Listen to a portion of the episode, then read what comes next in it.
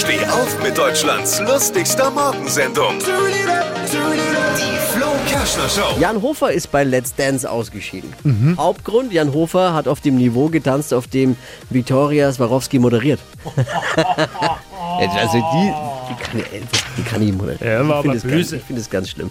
Äh, Schade dafür, also ich finde es wirklich schade. Ich habe Dance nur geguckt, weil eigentlich war Jan Hofer im Prinzip der unbewegliche Steife, also das für uns männliche Zuschauer die größte Identifikationsfigur in dem ganzen System, oder? Stimmt. Da habe ich mir gedacht, ah, okay, ich fühle mit dir, mein Freund. Was hat Flo heute Morgen noch so erzählt? Jetzt neu. Alle Gags der Show in einem Podcast. Podcast Flo's Gags des Tages. Klick jetzt, hitradio n1.de.